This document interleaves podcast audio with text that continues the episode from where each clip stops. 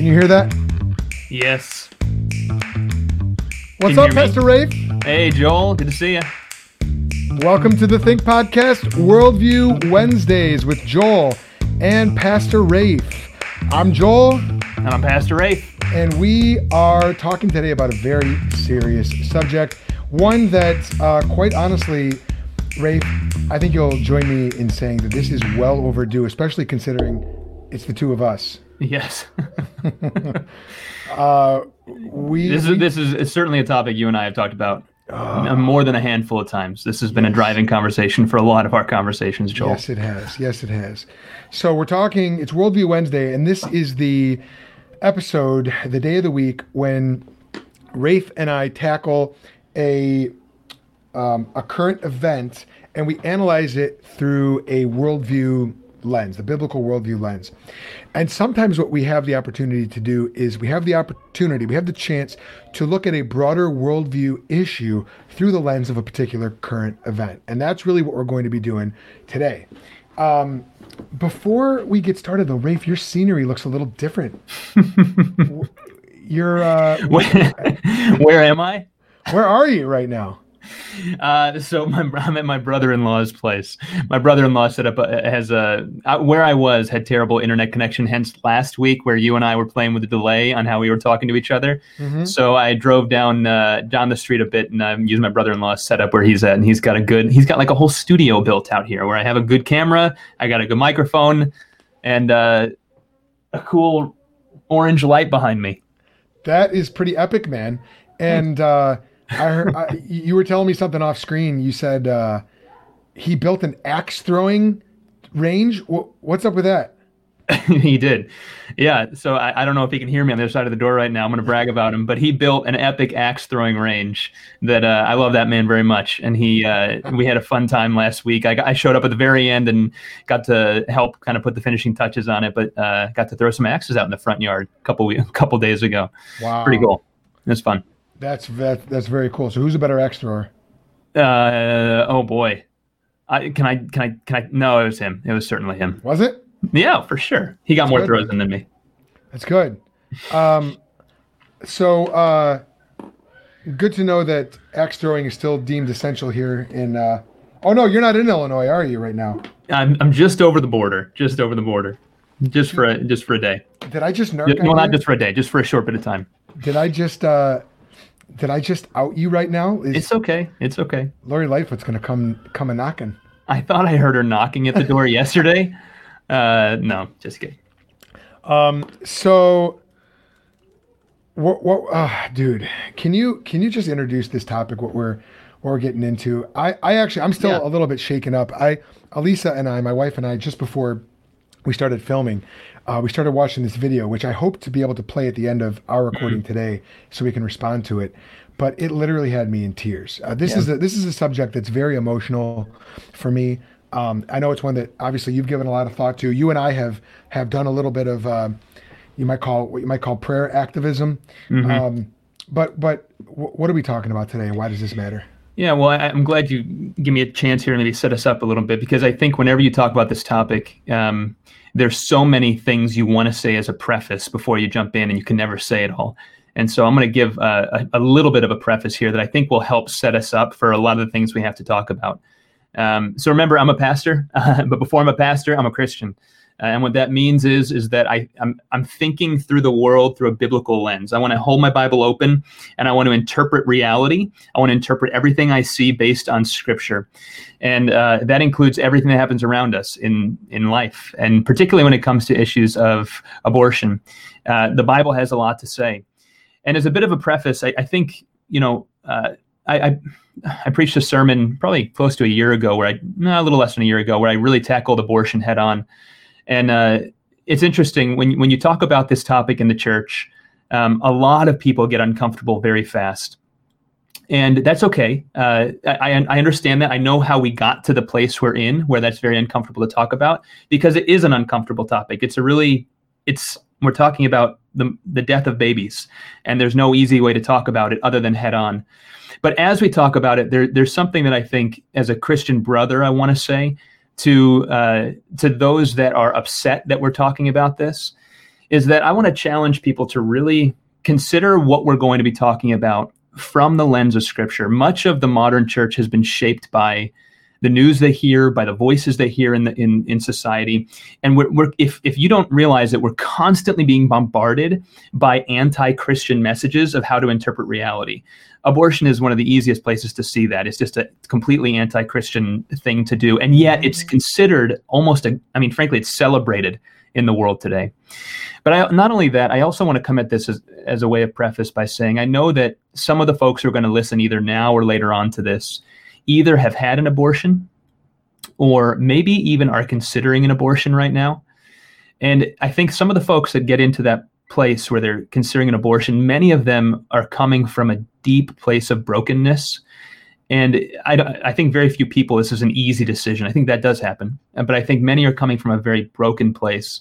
And before we even jump into the hard stuff of abortion, I, I, just want to make sure my voice as a Christian brother, as a pastor, is heard to say that that literally where there is brokenness, whatever abuse, whatever bad decisions, whatever things that there is fear about. I'm an adoptive parent, right? Like, like whatever things that there are fear about, in your life of what might happen in your future, I want you to know that the church, Christianity, wants to come around you in your brokenness, and Jesus can heal what has been broken. He can He can heal you. And so I want you to know that the first voice, if that's you listening to this and you're scared, or that's you and you've had an abortion, you're wondering what judgment's going to come, the Bible does have a lot to say with clarity, and we need to talk about that. But I also want you to hear a message that Jesus offers both forgiveness for sin, but also full healing and restoration. He sets your heart on a new path where you see his law as the primary aim of your life. And if that's you right now, by way of preface, I want to say, please hear that Jesus has so much to offer you. And I hope that you'll turn to him. And I hope that gives you a bit of a, um, a, safe place to engage with us if you're sitting on an opposite camp from where Joel and I are going to be right now, uh, trying to think through this issue from a biblical perspective. Man, I really, really appreciate that, Rafe. Um, you know, I've always appreciated your pastoral method of talking about issues like this, and, and this issue in particular. I listened to the sermon that you preached at uh, Park South Loop. It must have been probably two years ago now, maybe maybe yeah, maybe it was older. Yeah, two years. Yeah, and you know, I I appreciated the way you handled it with with grace.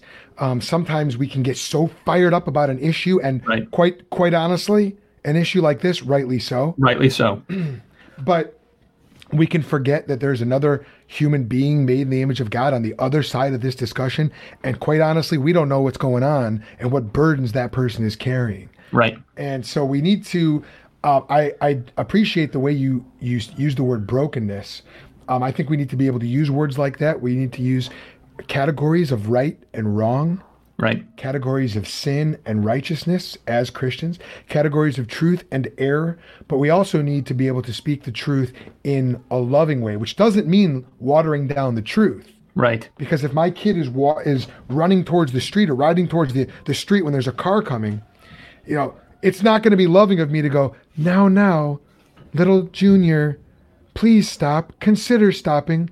Oh, I pray that you would. You say, stop. Right. Stop it now. Right. Yeah. Right. That's as, the most loving thing I can do. Right. As, as Cornelius Van Til, one of our heroes, used to used to say, you want to create a head-on collision with with wrong and with bad thinking and with yes. illogical ways of going. You don't want to come alongside someone going the wrong direction and just kind of gently try to maneuver. You want to just say, wait a second, let's talk about the biblical worldview. Let's let's create that collision and actually allow place to wrestle through what does the Bible say.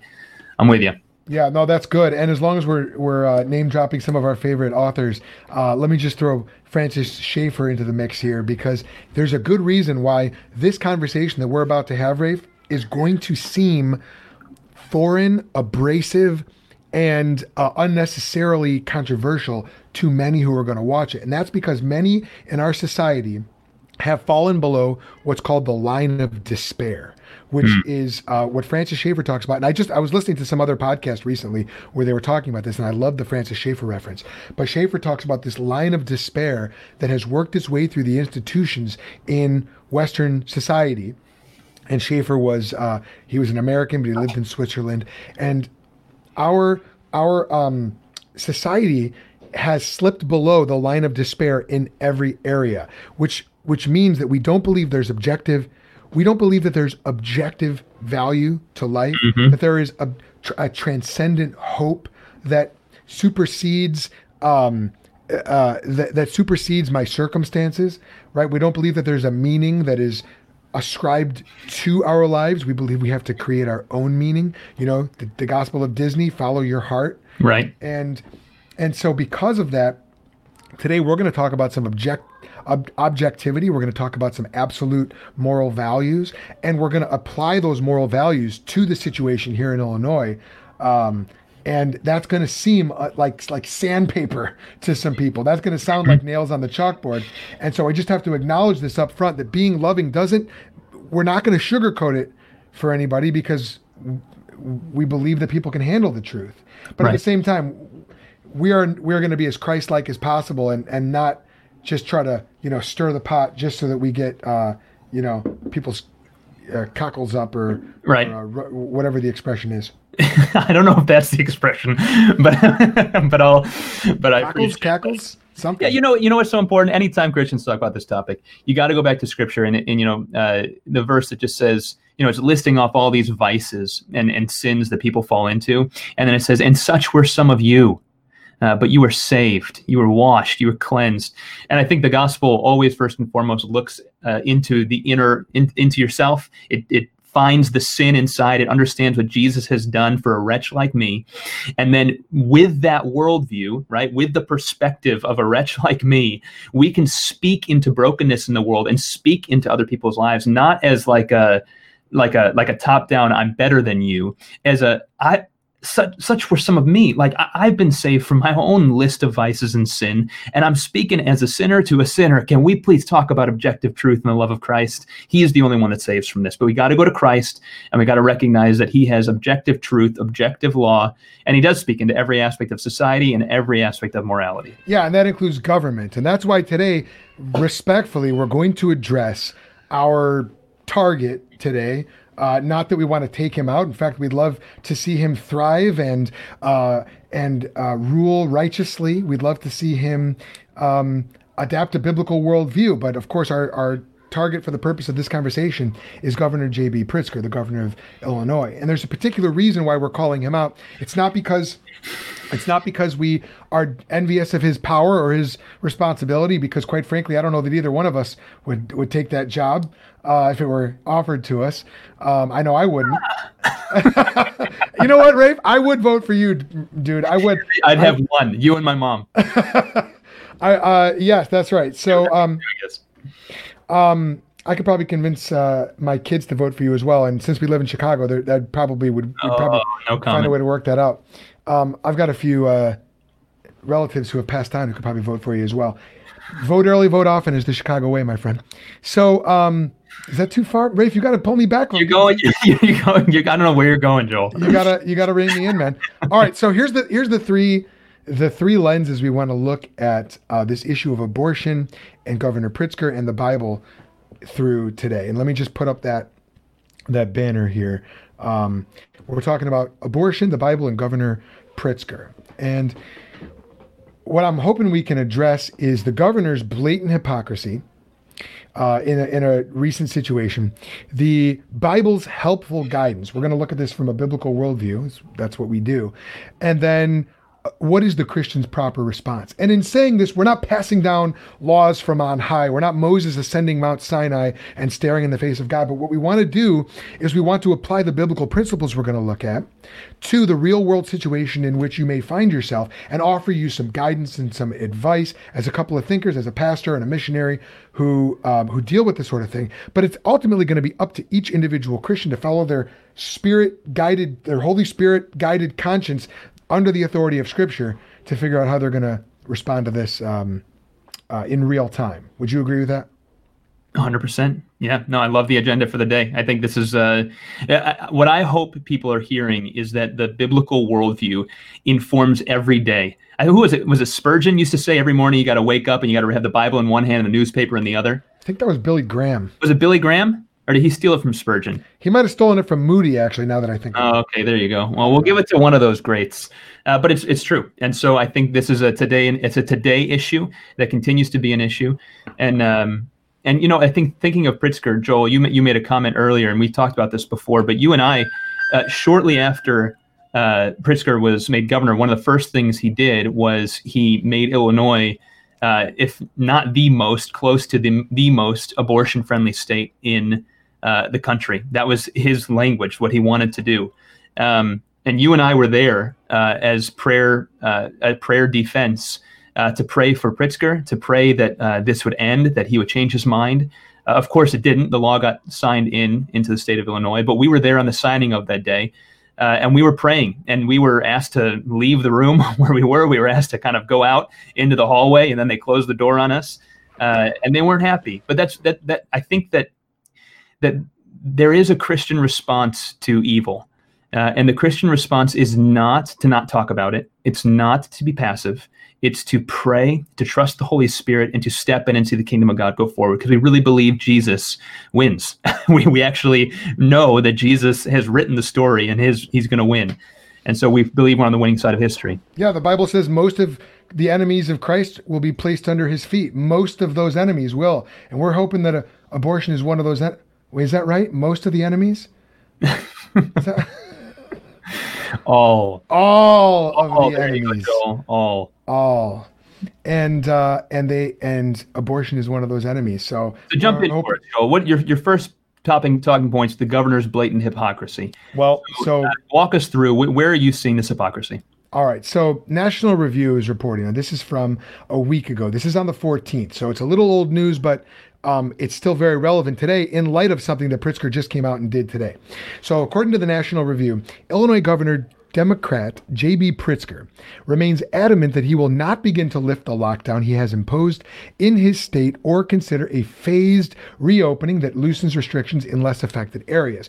Um, this is a week ago. He's since doubled down on this um, with, I think, a couple of caveats. I'm going to get to that in a second. But the story continues. Rafe, listen to this, man. But yesterday, Pritzker warned that he will crack down on any business. Oh, no, no, no, that's not right. No, no. Next paragraph. Here we go. Meanwhile, in Waukegan, Illinois, less than an hour north of the heart of Chicago, Planned Parenthood has just opened a brand new abortion clinic one of about 20 in the state. According to Illinois Right to Life, Planned Parenthood, get this, used shell company names on its license applications so no one would be aware that an abortion clinic was opening in the area until it had been approved. Rafe, this reminds me of the verse that says that those who are going to do evil love darkness and they hate the light. Yeah. Yeah, I mean that that's shocking. I mean, just to read that statement, and I I I have to do more research to understand that. But assuming that that's true, mm-hmm. that they used shell company names to get it open because they knew what would happen if they were just blatant about it uh, and and clear. That's um, that is the enemy's tactics. Satan does not play fair. He doesn't play by the rules. Scripture calls him a liar. Scripture calls him an accuser. And when you have an organization that is uh, literally has made it their aim to have abortion to to literally that's what they, they say they're for. They're for abortion. While they have some kind of public message where they try to say that they're not for that that's not the main thing they yeah do. it's only 3% of their business. Only 3% that's not true. That is not a true statement. Uh, it's the majority of their money making and it's the main thing they push both in what they physically do as well as politically what they do and what they lobby for. Right. it's about abortion. That's planned right. parenthood well, right. And you remember, um, I don't know, a year or two ago when President Trump said he would continue giving them tax dollars if they would just get rid of abortion. After all, it's only three percent of what they do, and you would think that that would be an easy thing to uh, to to eschew. But they didn't do it, of course, because abortion is a lot more than three percent. It's the whole driving uh, sacrament of their. Uh, if we want to call it a religion, that's that's their communion. That's yeah. their that's their ritual. Yeah. Um, well, now why is this hypocritical? That was that was a snarky. it was a good and snarky move on Trump's behalf. He, I mean, it was uh, it was good and snarky in the sense of he did it because he wanted to make a point. Well, right. He right. knew full well they would not they would not take that because uh, from their worldview, why would they? Right. Uh, however, uh, it was it made its point very clear. Yeah, absolutely right. So the reason why this the reason why this new opening in Waukegan of this abortion mill is is controversial. Um, look, they knew they were going to get opposition. They knew they were going to get protests. Why?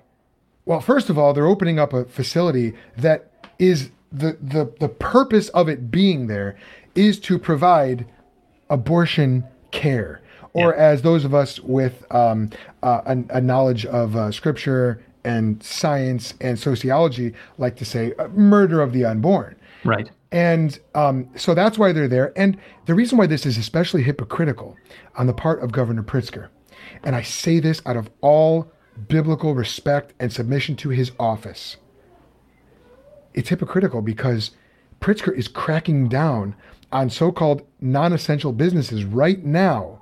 Churches cannot open in Illinois, even though some are defying that rule. Um, quote unquote non essential businesses cannot open. And even with a phased opening, even even with a, uh, a geographically sectored um, uh, situation in Illinois, which he has he has his plan does address or does allow for. Churches can't open and many businesses still can't open for the sole purpose, according to Governor Pritzker, of saving lives, of keeping people healthy. And then he goes and allows a a clinic, and I, I don't even want to call it a clinic. That's why I call it a mill. I, I knew a guy used to call them abortion chambers. Uh, and he, he's opening this facility, this mill, where the where babies are going to be. Um, listen, I don't know that we want to describe the process of an abortion right now because, quite honestly, my kids are going to listen to this, Ray. Yeah. Well, what what would be helpful, while, while maybe not describing it word for word right now, there are a couple helpful videos that I've watched and I've posted uh, of doctors, particularly I can think of a couple doctors in specific who have gone and very clearly described what takes place in a in a second term abortion. Uh, and that is helpful for people to hear and to know, so that they're un- they're aware of what we're talking about because I think that you know I would also add one other thing. It, it's hypocritical in that sense uh, in terms of um, wanting to save lives. It's also what I would say it's hypocritical in another sense in that uh, one of Pritzker's main lines of argument right now, and again I, we've already talked about Pritzker and the whole shutdown, and we tried to give him the respect and and understanding. He's in a tough spot. He's I, I, you know, with respect to him, I think he's trying to lead out of his worldview.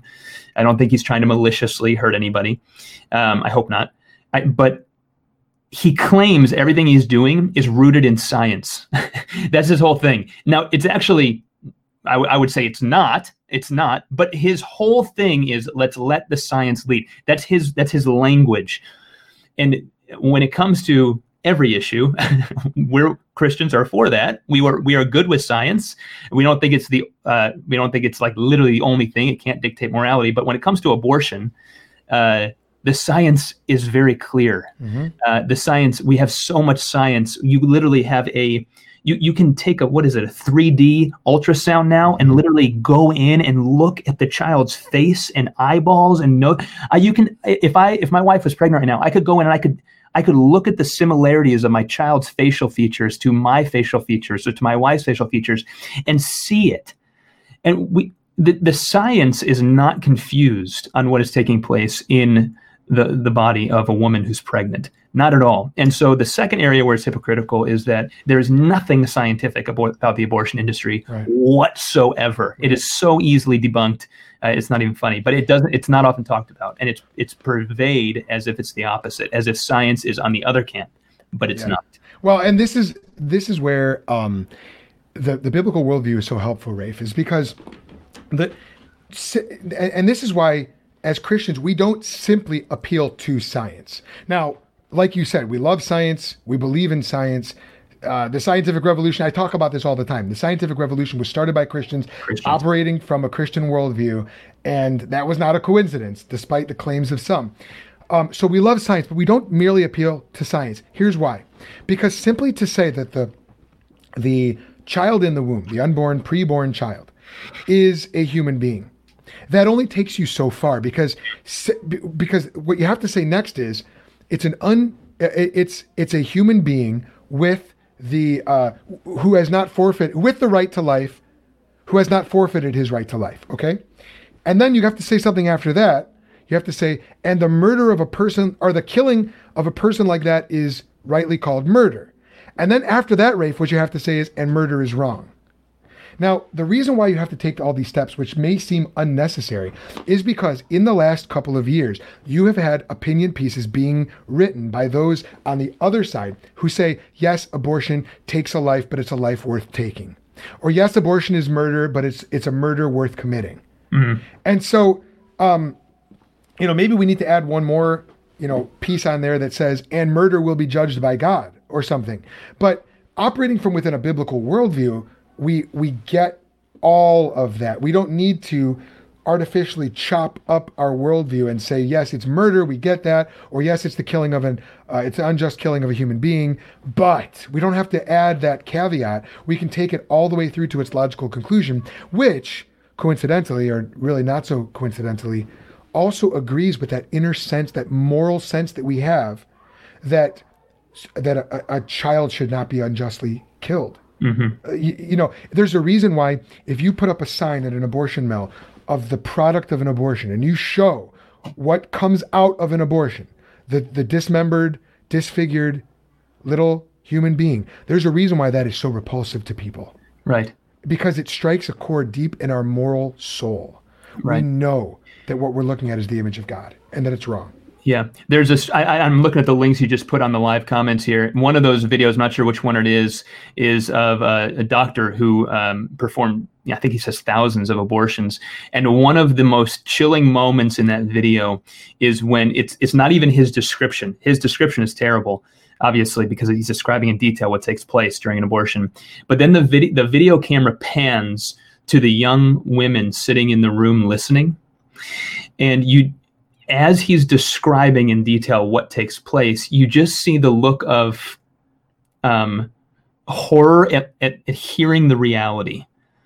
And I think that there's that's a real thing that the church needs to be awakened to. Um, when we talk about abortion, sometimes it's it's it becomes so political, and we just think it's a right or a left wing thing. And it's like, wait a second, every every every issue that law dictates is an issue of morality, and the Bible speaks into every bit of morality. Therefore, every law the Bible speaks into, we cannot turn a blind eye, a blind eye to evil. You can't. And it does no good to just try to say, like, well, I don't want to look behind the curtain because I'd rather just be ignorant to it. That's passivity. That was Adam's mistake in the garden. He stayed passive while Satan attacked his wife, his bride, and uh, and we can't do that anymore. We've we've been redeemed by Jesus Christ, not to stay passive and not look behind the curtain. The more we know, the more helpful it is to make clear, cohesive, cogent arguments. And so, watch those videos. I think they're helpful. Um, yeah, absolutely. And and um, after you watch the videos, after you, you you come to grips with what abortion is, and many of our listeners, many of our viewers, I mean, they're already there with us. Um, I put up a comment earlier from Elise's friend Jana Hoy, who it was it was uh, you know the hands raised, kind of a kind of a hallelujah, kind of a thank you for talking about this, and um, and so many of the folks watching this, they're already on board, and and this is why it's so important for us to call out this this hypocrisy. Because according to thehill.com, Rafe, Governor J.B. Pritzker on Friday filed an emergency rule. Now, this is this past Friday, I believe. An, an, emergency rule that would penalize owners of restaurants, bars, gyms, barbershops, and other businesses for reopening before coronavirus restrictions are lifted.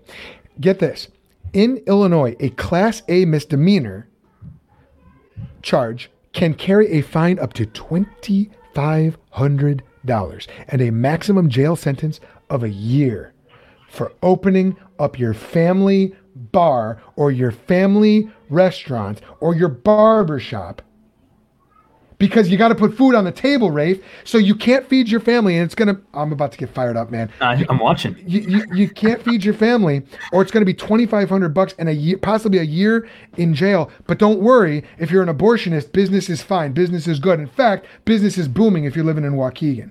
So this is this is the height of hypocrisy, man. Especially look at the numbers. Look at the numbers here. Okay. Now, you and I have talked about how tragic, utterly tragic, coronavirus is. Uh, I'm not. I, I don't want to talk about it right now, Rafe. But we actually had a member of our church recently pass away, and it looks like it was coronavirus. Oh wow. I yeah, I don't know if you spoke to, to Dan about that, but it's it's we're in a real period of mourning right now. It's so I uh, I'm I'm not compartmentalizing that away. I'm not um, in any way downplaying the utter tragedy of that. Right. Uh, I'm sitting here with the weight. I mean, he was a friend, so it's it it. There's a burden on my soul as I talk about this, but which makes this all the more tragic. So, according to a statistic from a few weeks ago, 3,000 have died from COVID in Illinois. Now, again, we don't know if those numbers are inflated, deflated. There's been some issues with the counting of that. Regardless, that's the official number. According to the Illinois Department of Public Health, though, Rafe, in a three month period, um, or, or if you take the annual um, number of abortions, and this is the, the statistic from, I believe, 2018, which is the most recent um, numbers I could get.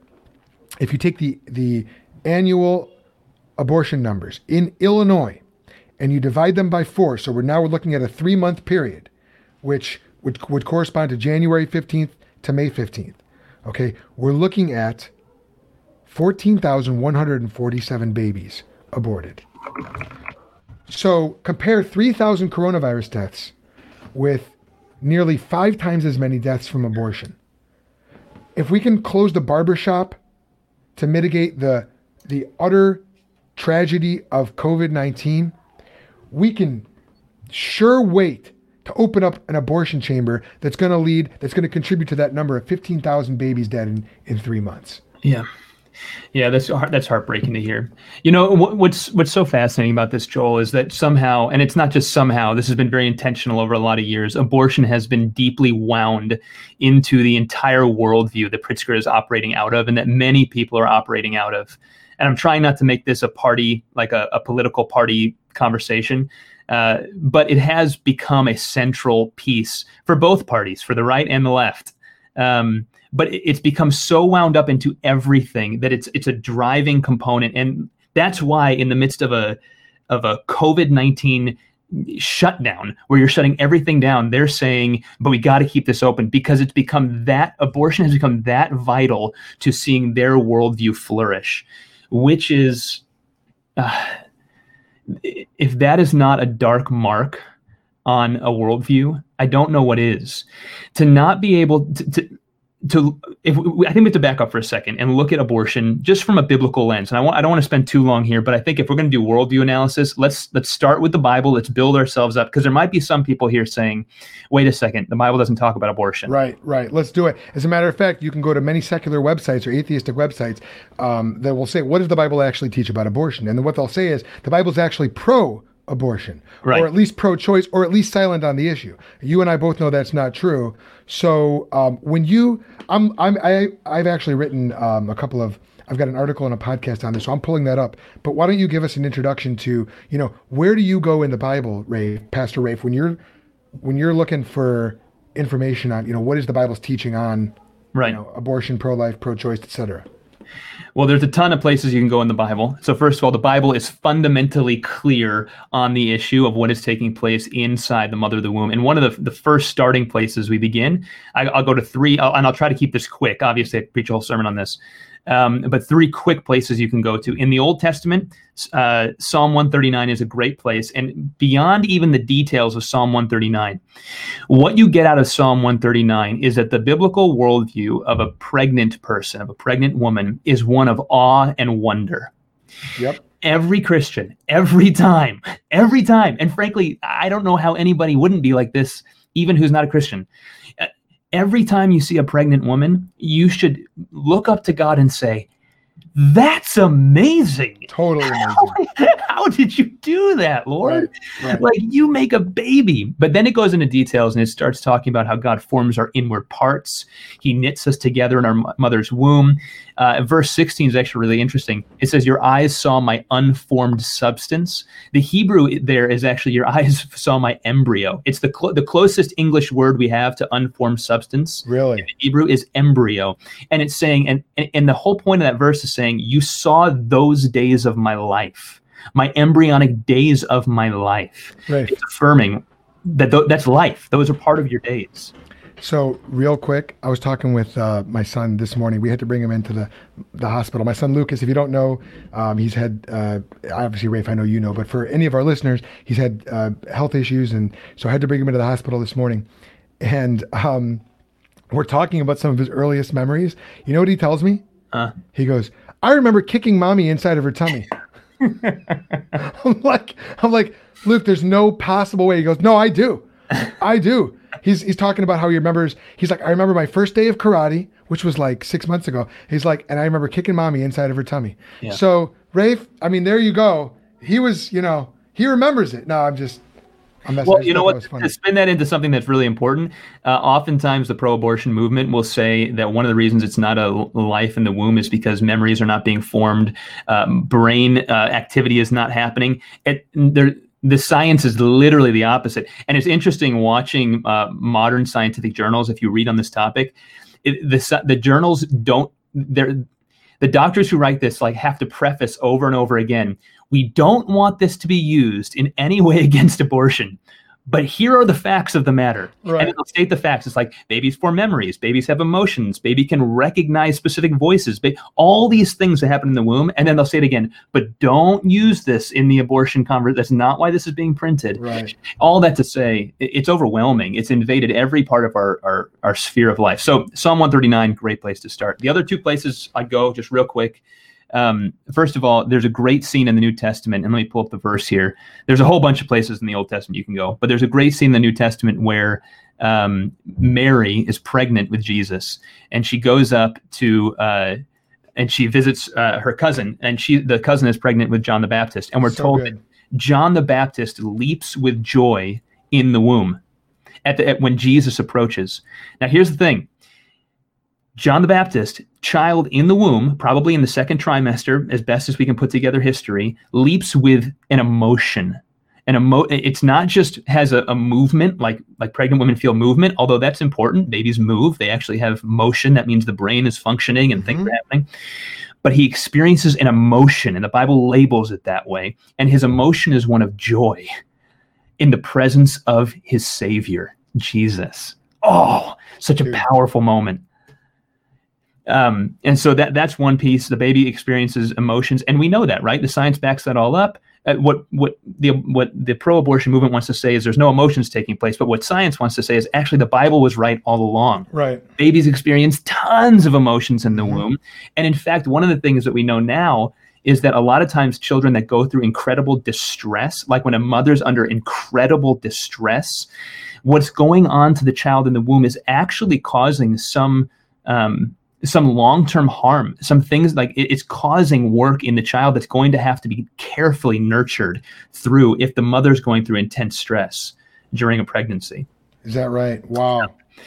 Doesn't doesn't surprise me, um, but uh, but, you know that's incredible to hear.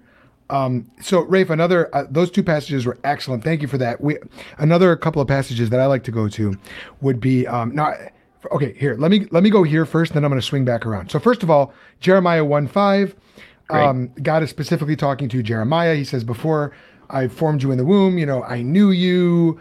Um, and then he says, "I called you to be a, a, a prophet." In other words, not only was Jeremiah known by God the whole nine months or whatever, however long it was in his mother's womb, but God had a plan for his life. a plan for his life So, so you got that going. Okay, then um, I, I want to look at just two more real quick. Psalm fifty-one. Let me see if I can find it. i got it right here Okay, Psalm fifty-one. Okay, good, good. Psalm fifty-one five. Now check this out, man. You this is this is a little unexpected. You might not expect this being an argument for uh, pro-life, but here's what it says: Behold, I was brought forth in iniquity, and in sin did my mother conceive me. Here's why I bring that up, because that doesn't. That's like you know you read that and you go, man, David didn't have a very high opinion of himself, you know, in the womb. But that is just the point. Here David is.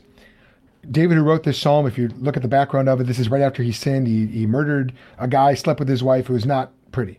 Okay, but he's saying he's ascribing a continuation of being between the David who's writing the psalm and the David who was in his mother's womb. right It's been, he didn't say, you know, uh, behold, uh, you know, I was, I mean, how would you even, behold, um, the minute that I drew my first breath, I became a sinner or something like that. Or, or the minute I started to exist after I exited my mother's womb. I mean, just imagine, you know, the cumbersome language you'd have to use to even establish that. But he says, in sin did my mother conceive me. There's a continuation, an unbroken continuation of being, an ontological connection between the David at the moment of conception and the David writing the psalm. Right.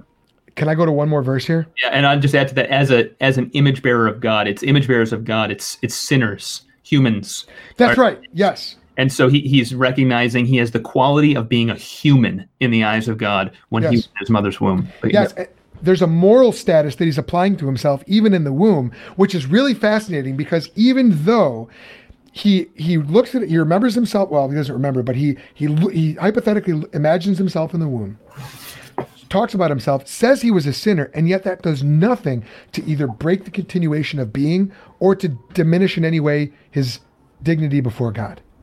So Right. you know there there's something there's a there's a perverted sense of there's a there's something that the pro-abortion side is getting right, but they're twisting it. Here's what they're getting right. They're looking at this child in the womb and they're going there's something wrong about this okay there's we we we don't like something about this but then they take a hard left turn and they go uh, there's a, there is a moral status of this child in the womb and that is that this child is a parasite this child is stealing resources from its mother this child doesn't deserve to live we confer graciously and undeservingly the status of you know dignity upon this child okay the biblical way of approaching it would be quite the, quite different. It would say yes, there is something wrong, um, morally speaking, about the child in the womb, and that is that like me and you and everybody, this child has a moral status that it is a child of Adam, Adam who rebelled against God, and Right. this this child who is who is um, being formed in the womb is being formed in the womb by God, is being sustained by God, but um, this child will, as the child grows and b- develops that moral sense, this child will eventually need to repent of his or her sin and will need to trust in Jesus Christ to be fully restored back to God. And and that, but that doesn't take away any of its dignity, uh, any of its um, uh, uh, status as an image bearer of God. It's still a precious human being. And as John Piper says, it is an example of the only um, the only new creation that will last forever that is made in the image of God. A new child. right. It is a new creation brought into the world that will last forever that is made in the image of God. That is an unbelievably Wow. weighty thing to realize. yeah. Dude, um, I gotta I gotta say one more thing. Exodus 21, verses 22 through 25. All right. This is the passage people go to and they say, ah, see, the, the Bible is not pro life. Here's what it says When men strive together and hit a pregnant woman so that her children come out, but there is no harm, the one who hit her shall surely be fined, as the woman's husband shall impose on him, and he shall pay as the judges determine. So there's a recognition here that there's a harm being done both to the family and to the society. But if there is harm, then you shall pay life for life, eye for eye, tooth for tooth, hand for hand, foot for foot, burn for burn, wound for wound, stripe for stripe. Now, some people turn to that passage and they go, ah, see, it's talking about um, this woman has a miscarriage, and that's sort of disregarded, but is the woman harmed? That's not what is actually being talked about here. If you go back and you know Hebrew, um, but my understanding is that when you actually look at the, the, the vocabulary and the grammar of this passage, it's saying this is a premature birth. Mm-hmm. And the harm being assessed is harm not to the mother, but to the child who has been prematurely born. And so, if there is harm, then the person who struck the mother shall be punished uh, accordingly, according to the, the husband who is sort of the legal representative of the family and the judge who is sort of, you know, the governmental representative. Um, which, which makes this an incredibly pro-life passage. Right. Because exactly. It's a pro-life passage. okay, so go so go so go ahead, talk about that. Well, no, no, I, I, I I don't think we add add too much to that particular verse, other to say that uh, you're right. If you go on, you know, any place online or you listen to someone trying to kind of hack the Bible together to make a point that the Bible doesn't say, they'll use they'll oftentimes go to that verse.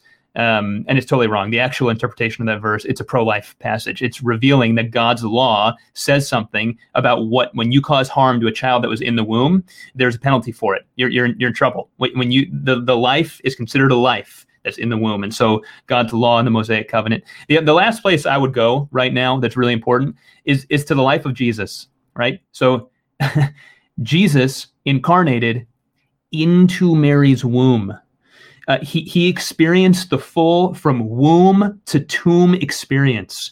Uh, he experienced everything of what it means to be human. He didn't start. He didn't. He didn't get. Uh, he didn't in, uh, incarnate as an infant who was already born. He incarnated into the womb of Mary.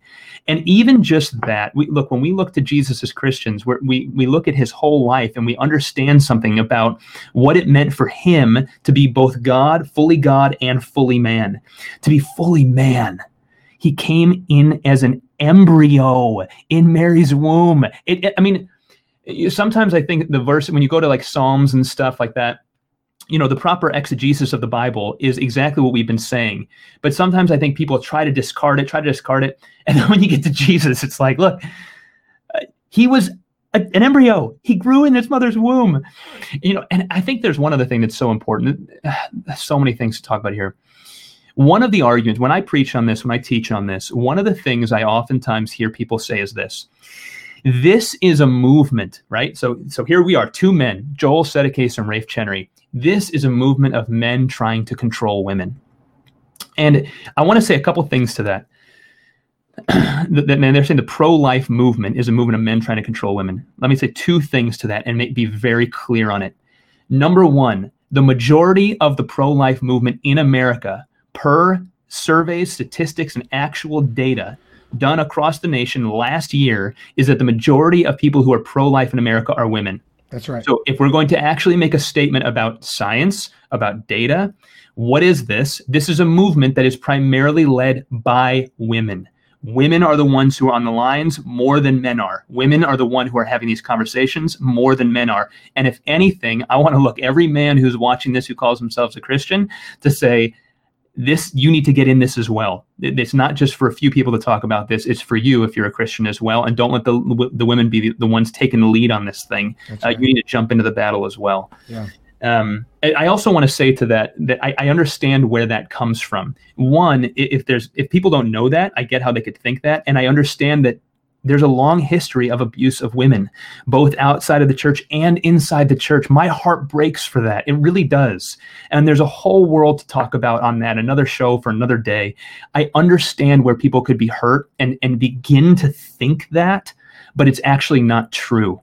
What this is, is Christians majority women in America. I wish it was majority men, but it's majority women in America looking at the Bible and saying something is wrong here. We're killing babies and we've legalized it and it's being done by the thousands and it's being mm-hmm. disguised as medicine. Mm-hmm. And under any worldview, any any worldview, that when you see that, when you see babies being killed, we should say enough we have to see this changed. And it's a Christian worldview that provides the foundation and the basis for seeing this brought to an end. It's the Christian worldview that says that's a child, end of story. We're not joking around. This is serious. We're dealing with murder, and we need to see it come to an end. So, Rafe, at some point in a future episode, because um, I think you and I both agree we're going to talk about this again. This is not the last time. Oh no. not until they not until they end it, man. Not until they end it and then we'll keep talking about about how we let this go on for as long as we did in this country, so that we never forget. Yeah. So um, I want to put up a quick comment, but before I do, um,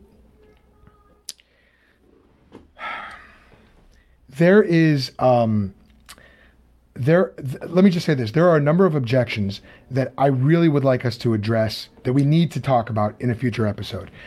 Um, what about the life of the mother? What about in cases of rape, incest, things like that? Um, what about the objection that says when you outlaw abortions, they actually increase, and when you make them legal, they, the number actually goes down? I don't think we have time to talk about them right now, nor do I think that we're probably prepared to answer those other than just shooting from the hip. Um, but but for those of you watching, those of you listening, keep staying tuned. You know, like this page, subscribe on YouTube because we are going to come back to these issues on a future Worldview Wednesday podcast. Um, rest assured for that.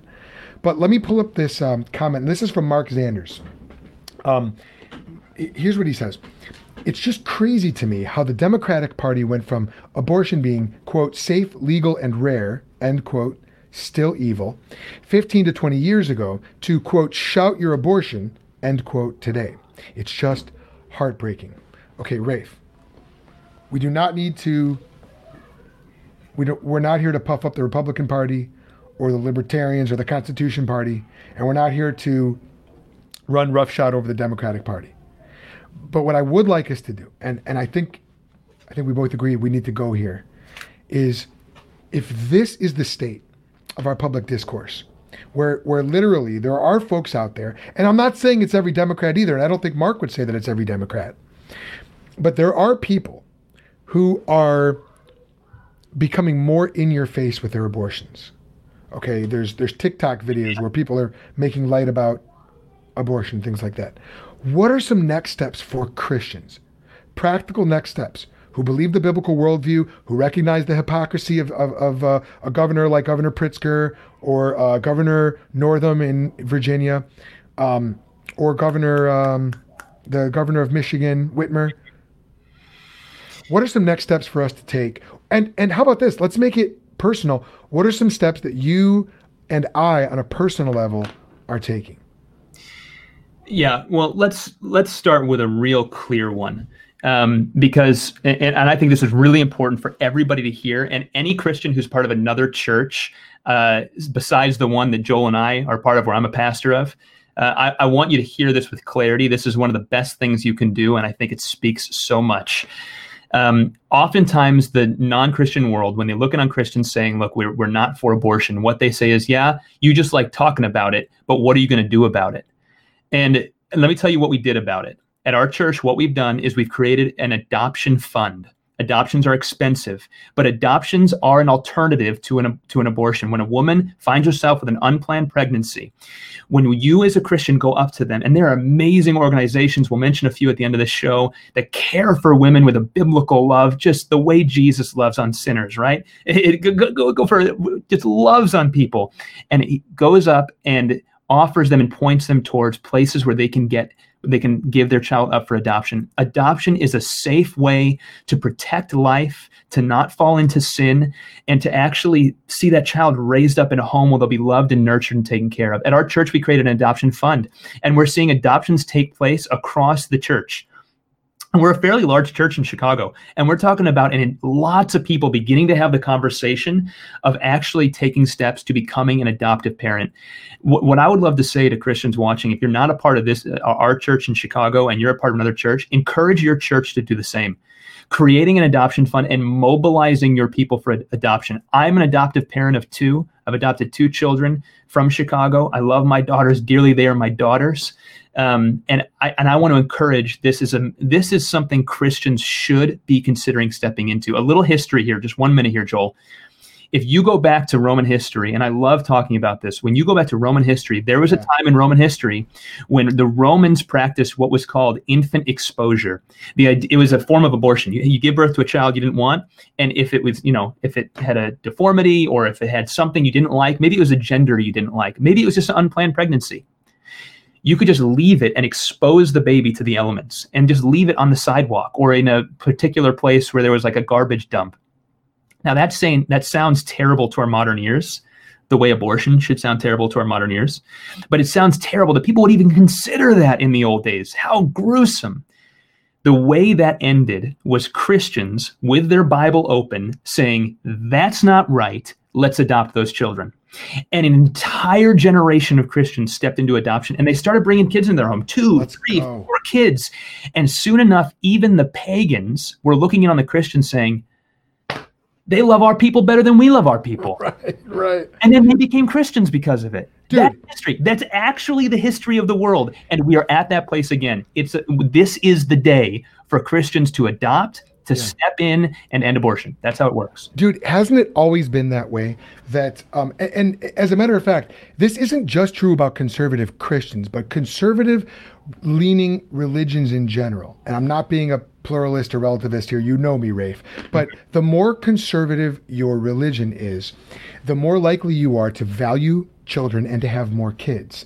And um, and this has always been true about Christians through the ages. So you want to talk about how did the early church win the Roman Empire? Okay, mm-hmm. there were a lot of factors. There were invasions, there were political moves, but good grief, man. How about this for a strategy?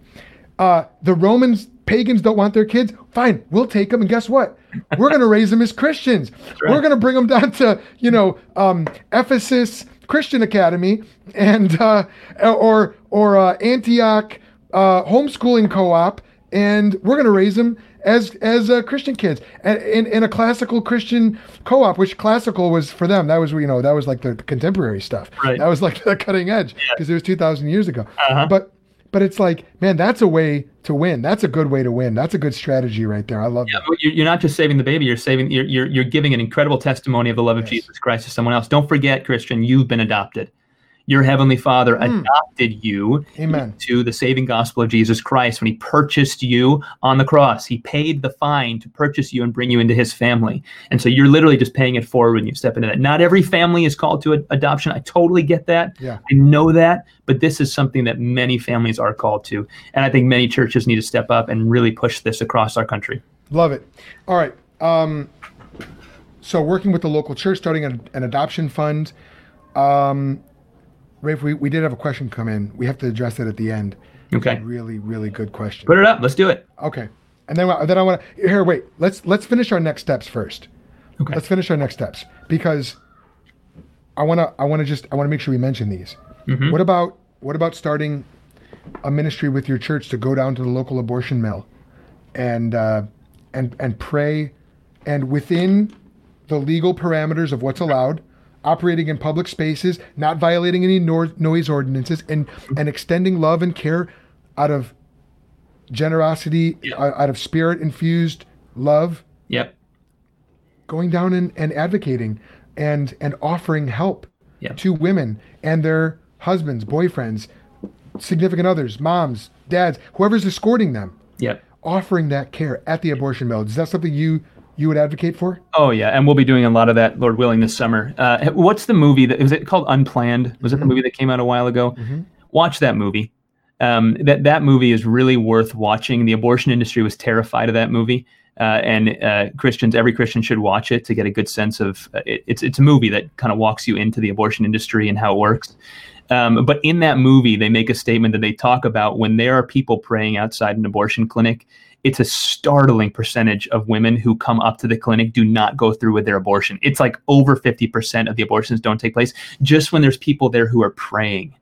The, the, the visible, there, there's someone here praying for this actually saves children's lives. And so, uh, yes, and, and I would even, you know, I would back up for just a moment. I think for a lot of folks, one of the first steps you can take, you know, I, I think you you hear the conversation on abortion and perhaps you know at, at, some point in my christian journey and i would even say when i was first a pastor i would have held this this position uh, is that it's just not my space to be in. What i would love to just encourage you to do is to really begin to pray. Pray for a softened heart. Wherever you are whatever your position on this is whatever whatever your your fire in your belly over this is whether you think this is something you keep at arm's length whatever. As a christian will you start praying about this, pray for an end to it. Do you know how powerful prayer is? It's our greatest weapon, Ephesians 6. That's our great weapon we have against the work of the enemy is prayer. And so pray, foster that in your heart, a life of prayer, listening to the Spirit, and then watch how the Lord stirs in you.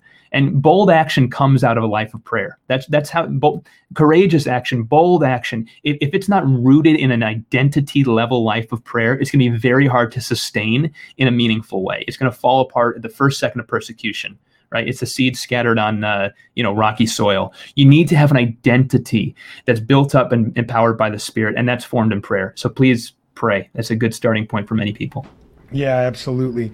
Um, so ministering outside an abortion mill and, and, or praying about what your role should be, um, working with um, crisis pregnancy centers. Yes, is, is I think another great way to get involved. Uh, when my family and I lived out in the western suburbs, we um, we supported. There was a local crisis pregnancy center out there based out of Joliet that was just doing some incredible work, incredible. And every year we would go to the banquet, and you know the banquet's so wonderful. You hear the, the the, amazing stories of babies who were saved. You get the calendar, and then they do their their ask, and everybody there is there to support. Everybody's there is there to um to you know, uh, to, to fund it in some way. So everybody gets out their checkbooks. And it's like, you just look around and you're like, man, there's hundreds of people here and we're all joined. I might not be serving, although I highly recommend reaching out to your local crisis pregnancy center and volunteering. A lot of times you can do that through the website. Yeah. Um, but just write a check, sign up on the website for, for five bucks a month. Dip your toe in the water. Yep. See see if God blesses that. And, and you know what? He's going to bless it. it. It's a blessing in and of itself because you know that abortion is wrong. And these crisis pregnancy centers are doing some amazing, amazing work. Ultrasounds, um, pregnancy tests, uh, counseling, uh, pre and post abortive counseling. Mm-hmm. You want to talk about love and yeah. grace? How many women, how many moms re- regret their abortion? You can go to one of these centers and right. get counseling afterwards. Yeah. Yeah, and that that's the kind of love that the Christian church needs to be known for. Mm-hmm. It's not just a it's not just a transactional love. It's not just oh I go out and then I go home. No, we're relational people. We're, we're, we we serve people in a over the long period of their life, and a woman who chooses to keep her baby needs to be loved, needs to be brought into a church community, cared for, experience overwhelming grace and compassion in the community of saints, and uh, that change a person's life. Yeah, um, I I put up on the banner here there's an organization in Chicago called Charis, which they've got locations in the Chicago Loop and then one up in, um, I think, South Barrington. It's out of the Willow Creek, like the big Willow Creek mega campus up there. Um, but uh, that's an excellent organization. My wife and I are supporting them. Uh, yeah. But there's another organization that we're also supporting, which is which is called End Abortion Now. And uh, this is an organization that is very gospel centered, very unashamed in their gospel witness, mm-hmm. in their in their approach to abortion from a biblical worldview. Uh, you've you've got to be familiar with them, right? Because you know Jeff Durbin and of course, yeah. of course, yeah. Have you guys done anything with them yet? You know, I haven't. I haven't. And one of the things with end abortion now, and and uh, they have a very very direct approach to this. You know, when you talk about having pictures of the of the babies and all that kind of thing, uh, not everyone will be comfortable with that approach. But in terms of having a vision to see abortion ended, um, wow, they really, I'd say they've they've done a very good job of developing a system to mobilize churches to step in and be be the church and step into brokenness like this in a way that is full of care and compassion and love. And so I think that they've done a good job. It's a it's a it's a good organization. Yeah, and another thing that they do is uh, they actually offer resources to help you get prepared to go and speak to your local legislators, your local magistrates, uh, your city council, and uh, Raef, I'd be real surprised if that wasn't in our future, man, uh, because I know where where your motivation lies. I know where your passion is on this issue, and um, I, I actually, you know, something. I wanted to show this video. This video actually left me in tears. And Elisa earlier. Uh, you, are you good on time? Do you, do you have a couple minutes to? Yeah, it's like three minutes long. Go do it. Okay. So what I'm going to do is I'm going to show. I'm going to share this. Um, this uh, video. It's called, if you look it up on YouTube, it's called Kid Boldly Confronts City Council. And I'm telling you what, man, it literally left me in tears. Let's let's pull it up here. Okay. This is from End Abortion Now. No audio, Joel. Ah, okay. Sorry, one second.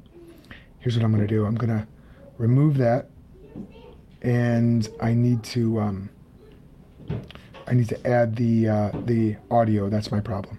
So here we go.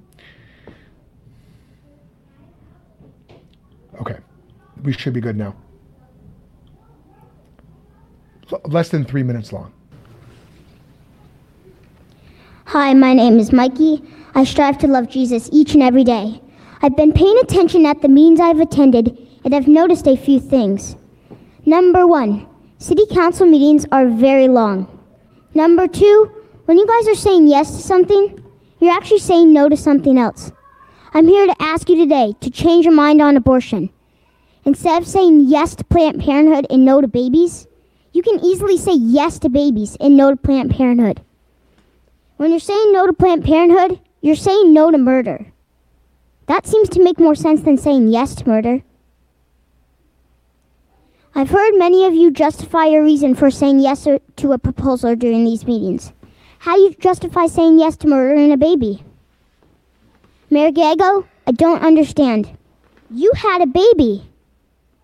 Knowing that abortions end the life of human beings, how do you say yes and yes and smile and take pictures with others who say yes too? I know I'm just a kid, but that is exactly my point. These babies are kids just like me. Were you ever a kid? How long were you in your mother's womb? My mom was only seven months pregnant when I was born. In many states, my mom could have had the doctor rip my arms off and squish my head at 34 weeks. Since you know I was still a parasite and all. That's crazy for me to think about. Funny thing is, I'm nine years old, and you could still call me a parasite. I can't survive without my mom and dad. I need their I need their money, I need their help, I need them to give me food and shelter, I need their love or I would die. Would any of you feel comfortable allowing a doctor to rip off my legs or inject me with poison right here and right now? Please tell me you can see I'm a human being. The same human being that left my mother's womb many weeks before my due date. Is it okay to kill somebody because of their location? Does 20 feet or 6 inches decides who lives and who dies? My mother's womb is sitting right there. Is it level of development? Age? What standard are you using? Don't you see that all these arguments are silly when you're talking about life of a unique person? Abortion is murder. A human is being a human being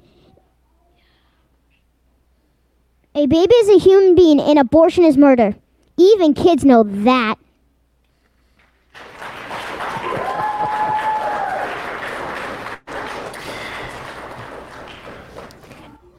One of the things that uh, Sorry. I'll wait till I'll wait till we get back.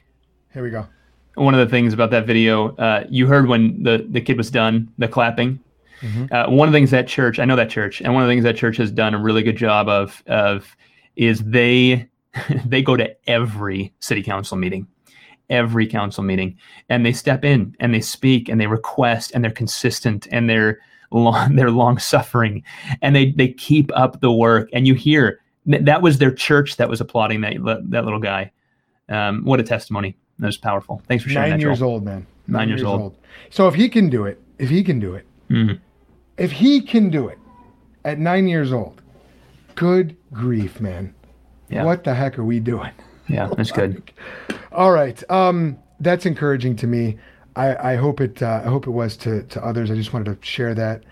Um, so, Raef, in the future, we need to talk about those objections. We need to talk about how to contact your local representatives. Um, you can go to there's there's an easy website illinoispolicy.org slash maps, um, which you, you can you can find your your alderman, your um, your uh, state representative, your state senator. But um, the point is, you know, move in the right direction. Mm. And, um, you know, the world's always going to be filled with Governor Pritzkers. That, I mean, the world had Pontius Pilates, you know, in Jesus' day. And uh, there, there's always been Pilates and Herods and Caesars and Pritzkers and, um, and Northams. But the world did not have democracy like America in Jesus' day, and That's that is right. something that we need to steward well. Amen. And I think that's uh, I think that's something that we really, as modern day Christians, need to steward well. That there's an opportunity uh, to utilize legal means to see change in our country, and that happens through the way we vote. That happens through the way we use all the the resources and tools that the the modern world, through many Christians who helped form the modern world, gave us. Uh, th- th- and so uh, that that's something we get to steward, and we need to do that well. All right, so last question before we wrap up here. Elgin Cho asks this. He says, I don't know if this was Oh, wow. yet. Should Christians ever vote for candidates who support abortion? Your thoughts? Yeah, let, let me. Here's how I would answer that. I'm going to answer for me personally, just so you get my my where I'm coming from. Um, I'm very when I when I, uh, I I'll never as a pastor get out there and say vote Republican, vote Democrat. That's not what I'm trying to do. Um, I think there's uh, major pitfalls in both of the parties' platforms. Neither of them is a perfect representation of Christ, and yet, uh, at the end of the day, real voting has to take place. Right? You, you got to choose somebody. What I would say is, so long as there's a party that built into the fabric of how they uh, their, their whole doctrine.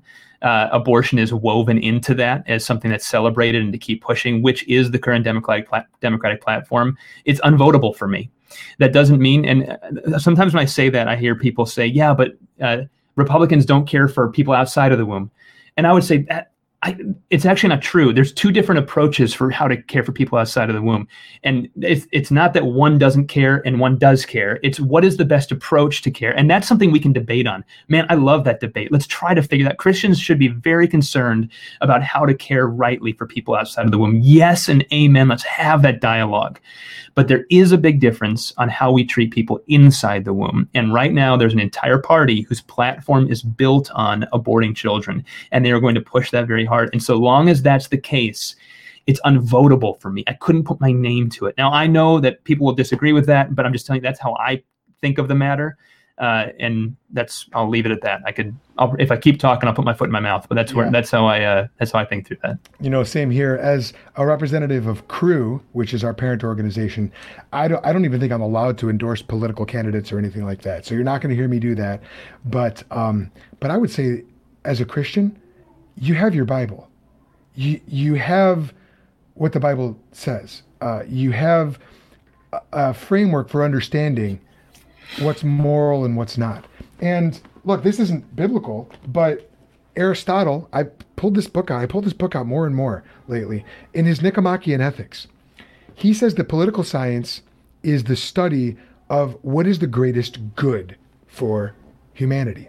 And if we're going to take that definition to the political sphere of our world, then answering political questions is answering questions about what is morally right, what leads to human flourishing, and as Christians, what is going to bring our society most in line with the good design God has for the world, for society, for government, which He instituted, for the family, which He instituted, and which is going to allow the church the most freedom to flourish and allow the individual to self govern, which is the foundation of all other government, which I think, Raef, you pointed that out to me last time.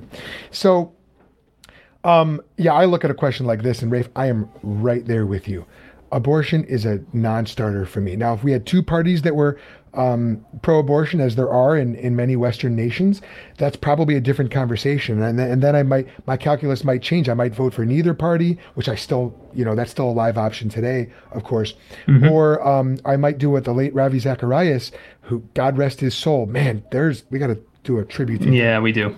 Um, but I remember a talk that he gave in 2012 at Trinity International University, where I was a student, um, in in the grad school, at the seminary there, he said, um, look for the candidate that's going to provide the best soil for freedom and liberty and religious religious freedom to uh, to thrive.